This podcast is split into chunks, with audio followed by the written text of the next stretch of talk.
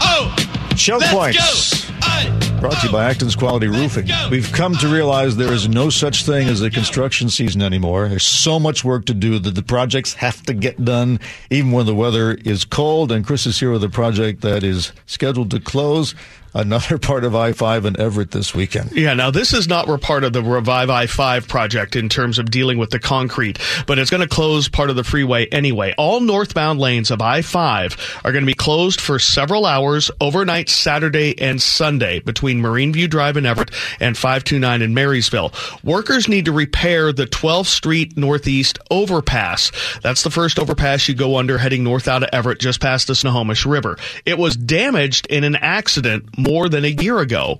An excavator was being transported on the back of a truck. It did strike this overpass. It caused damage to it. Unfortunately, that damage weakened the bridge to the point we had to reduce it to one lane with alternating traffic. That's the condition it's been in since September of 2021. Now, this is a small overpass, but the Washington State Department of Transportation's Amy Moreno says it is vital for several nearby businesses. There's a uh, wildlife preserve in that area.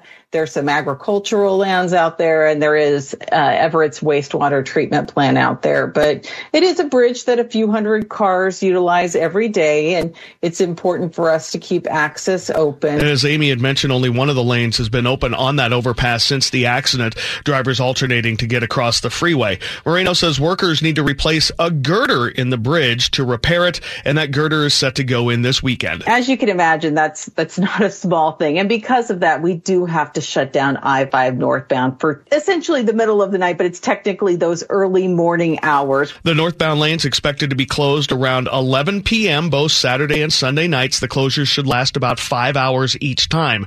Moreno says it might not seem like a big deal, but shutting down the freeway any time of the day or night is a big deal. We always try to find a way to minimize the impacts to the traveling public. We recognize that if we have to shut down I-5 northbound, that affects our freight communities. That affects people who travel. You know, this is the busiest corridor in our states, the busiest corridor on the entire West Coast, and we don't take that lightly. There will be a signed detour in place. It'll force all northbound drivers off of I-5 at Marine View Drive and then send them to the Snohomish River Bridge on Highway 529. You'll get back on I-5 in Marysville. Contractor and the DOT watching the weather closely. Moreno says the conditions need to be okay for the work to go ahead. This work is weather dependent, not in the sense that we have concrete that has to cure or anything like that. This work is just weather dependent in that we're giving ourselves a very specific time frame to get this really important work done. And we don't want crews working out there in heavy snow or in winds that are blowing. In fact, the conditions were so bad that this weather postponed last weekend. This was supposed to happen last weekend, uh, but it didn't because the weather wasn't quite right. Right now, the project is still a go, but WSDOT will give me a heads up if anything changes. Again, this is Saturday night, Sunday night, uh, into the early morning hours the next day. Okay. Seattle's morning news. Good morning. I'm Colleen O'Brien along with Dave Ross and Chris Sullivan. You know, ever since my COVID diagnosis in April and the subsequent fatigue that I felt a couple months after really got me curious about this long COVID you keep hearing about. And I know that a couple months of fatigue is nothing compared to what other individuals are suffering in the face of long COVID.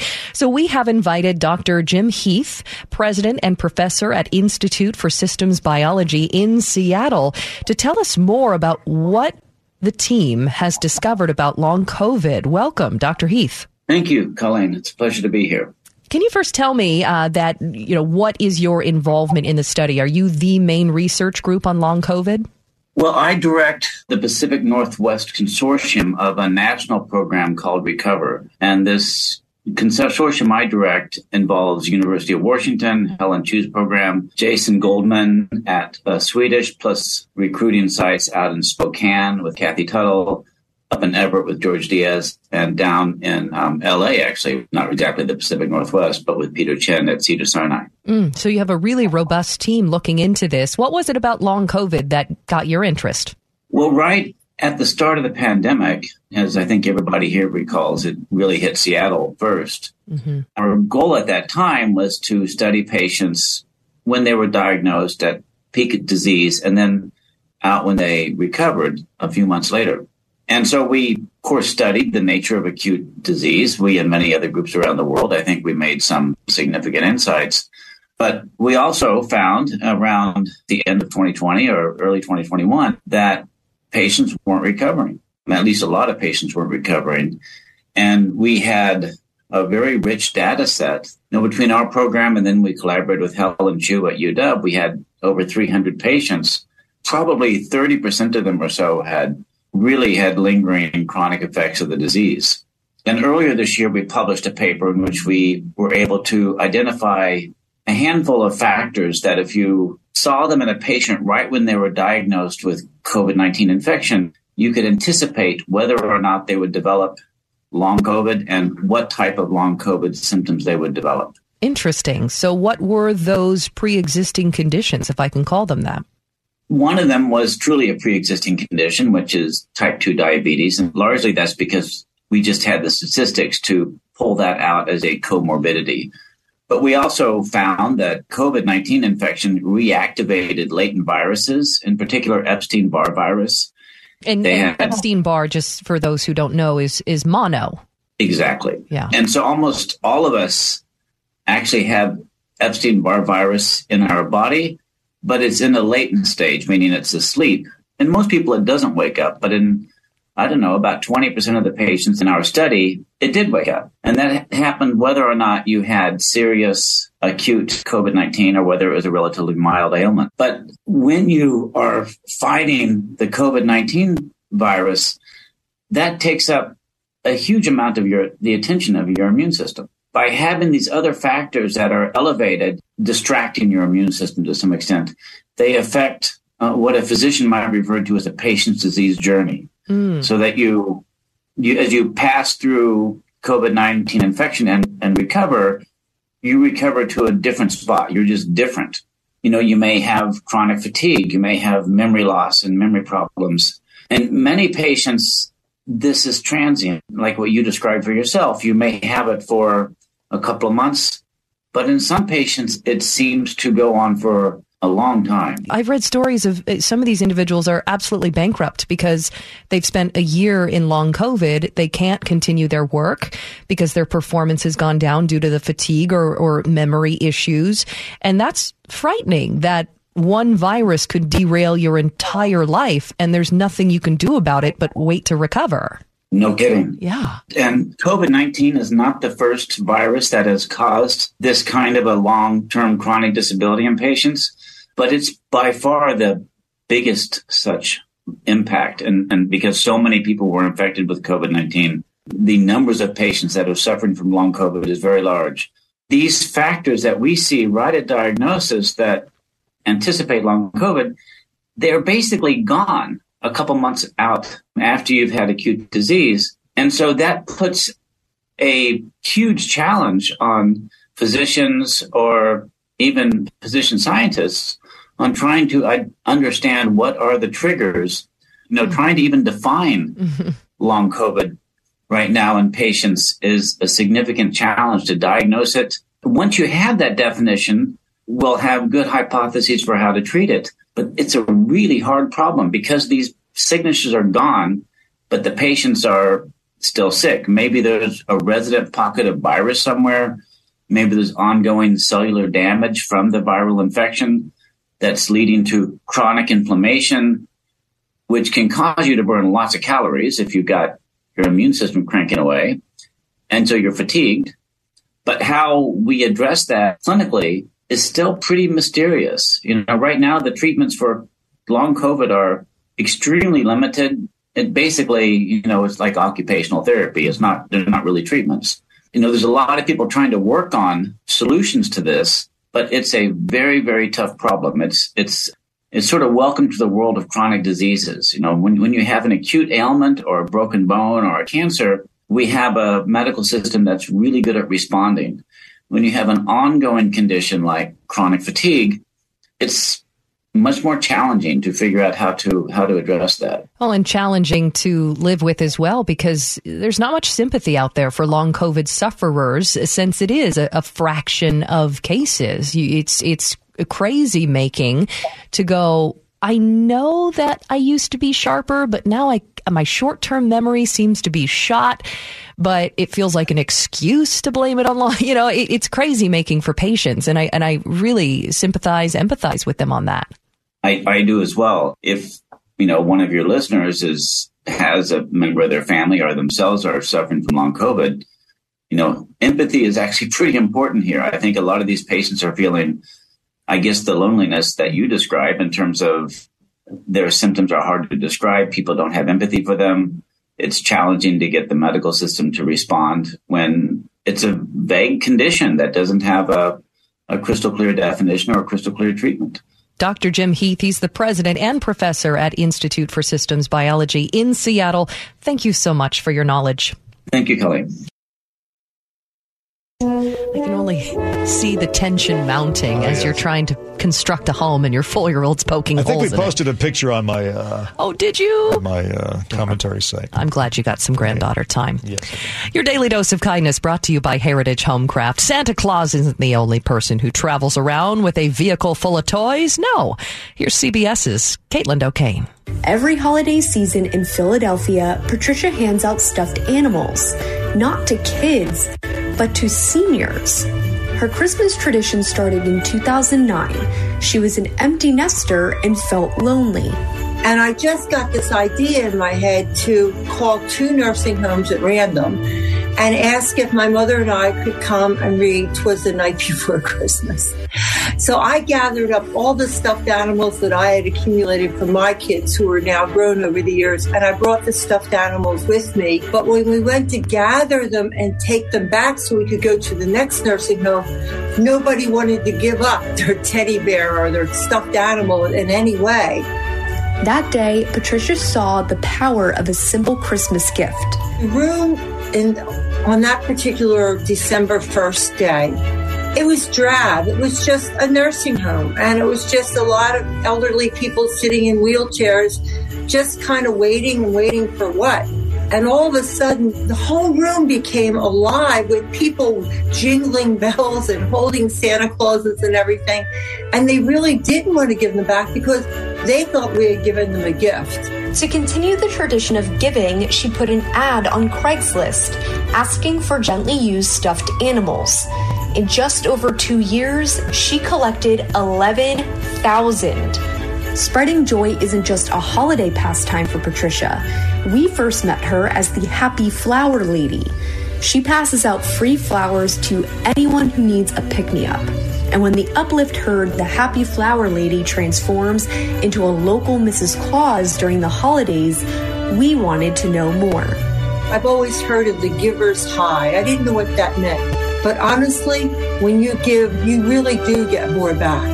Um, every morning, whether it's the flowers or the stuffed animals, I have a purpose. Patricia estimates she'll collect about 250 stuffed animals a week during the holiday season. And even on Christmas Day, she'll fill up her car and drive to a nursing home to hand them out. Because just like Santa, her job of spreading joy never stops. I love that. The giving high. 749 from the Gee and Ursula show. Here he is, Gee Scott. I hear we've been roped into another competition here. Yeah. our show and your show. It's that your show is winning somehow. Well, not at your back. Not at the whole team's back I know. right now. And it's going to be different. I, I think that you get you know, a good deal by coming in with you guys' show, and then you get a little bit of me at a certain time anyway, so you get you know best of both worlds. G shows his true heart when we try to have this competition where we're going to beat you, and G's like, "No, let's work together to raise this money." Work together, yeah, yeah I like that. He That's really is nice. a kumbaya guy. Work together, work together like airplane seats. But have you seen the spread? I mean, we're at five fifty, and you guys are above a grand. Really? Yes. Hmm. You're so popular. Uh, yeah. I think the problem is that our show is a little too early for all but the hardiest listeners. And I think maybe the maybe the key here is for when we actually deliver on the auction that we are allowed to start our show at nine. Ooh. And you guys can come in at six. Like a Freaky Friday swap. Here's the, yeah. here's the thing. People can't take me at six. you know what I mean? I mean, nine o'clock is pushing it. Mm-hmm. Ten o'clock people, th- th- those folks, they love me more. But six o'clock in the morning, before a lot of people had that first cup of Joe, no, you do not want to listen to me. I think you should try. You mean you're not a morning person? No, I'm a morning Oh, you person. are a morning That's the thing. But pe- people aren't used to, you know, some, some screaming and yelling and getting all emotional and wearing emotions on the sleeve. They need the soothing tones. They need that, Dave yeah. What do you mean? I get emotional. Yeah. Lots of times. Oh Wait, yeah, oh, wait, I've really wait. seen you get fired up lots of When you- times. when you- Dave. When's the last Sometimes when there's a you know when the when the express toll lanes rate goes up, you know I'm I'm there right with Chris going do do do do. Um, so Just like that, yeah. So You you're do. so you're due to the do. Like, Yeah. ha- mm-hmm. do you ever raise your voice, Dave? Okay, Occasionally I do. Uh, Only only when I'm very very angry and I know I'm right. Mm. Oh, Yeah. Mm. Oh, yeah, sometimes he'll tap his foot, Yeah. No, I do. and that that's kind of how he shows his impatience. I will tap my foot. Yeah. you don't tap your foot while I'm in here, do you? No, Um, no, not not at the moment. Actually, actually, I had an ethical dilemma for you. What do you got? Because you're familiar with the Chicago airport, right? Absolutely. Yeah. So there's a McDonald's at gate C7, and then there's a Starbucks at gate C10. Okay. And so we're waiting for the plane. We have some time to kill. It's two hour later. So um, uh, I get a an iced coffee at the McDonald's, and uh, there's no straw with it. Should I be allowed to go to the Starbucks at C10 where the straws are openly on display and just take one mm-hmm. and stick it in the McDonald's drink? Yes. See, I did not do that. Instead, I went to the Starbucks, bought a similar drink, and this time, Oh, my gosh. and took two straws with it. Dave. Why, why'd you Why'd you do that, Dave? Because He's a I, I good felt like. I felt like it would be shoplifting to put a Starbucks straw into a, a much cheaper McDonald's drink. Well, let's talk about it, Dave. Um, you've been doing this uh, 40 plus years. Yes. In your 40 plus years, how many times have you reported on someone uh, being stopped for shoplifting and stealing a straw? uh, never, Oh, okay. never. But I, I don't. I didn't want my case to be the first one. There are cameras everywhere at that airport. Dave, do you really think that somebody would see you mm-hmm. on camera taking a straw and they'd be like, go get that man? No, but he would know. Yeah, that's true. I Yeah. would know. It would be on my permanent record somewhere. Gee. I want to take this time to ask if you've ever stolen anything, but no, time to go. Oh man, See you what a juicy question She too. she was nine o'clock.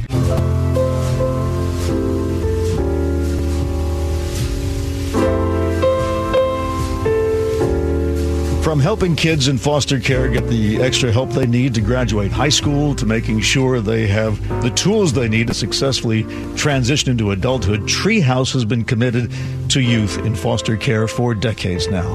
And part of that effort includes advocating on their behalf in Olympia. KIRO News Radio's Hannah Scott sat down with the man behind those efforts. Daniel Lugo is manager of policy and government relations for Treehouse, where he and his team create a list of priorities Treehouse and the kids need from the legislature and a strategy on how to get them. It's really important for Treehouse to be involved in this space because, you know, as an organization, we provide direct services to youth in foster care, which informs us as an organization how the foster care system could be improved at a legislative level. In addition to previously working with the legislature, David brings a lot of personal experience to his work, having been in the foster care system himself. I entered the foster care system when I was 17 years old, and that was after my siblings and I were taken away from our parents by Child Protective Services. And this was a really hard time to enter care because it was my last year in high school, and entering care so late into my teenage years, you know, I didn't really have a stable upbringing. And so I didn't have any tangible plans for the future. And my siblings were placed in a different living situation than I was It was a challenging time for David. to be quite honest, like my outlook for, you know, what my life was going to look like after entering foster care was very bleak.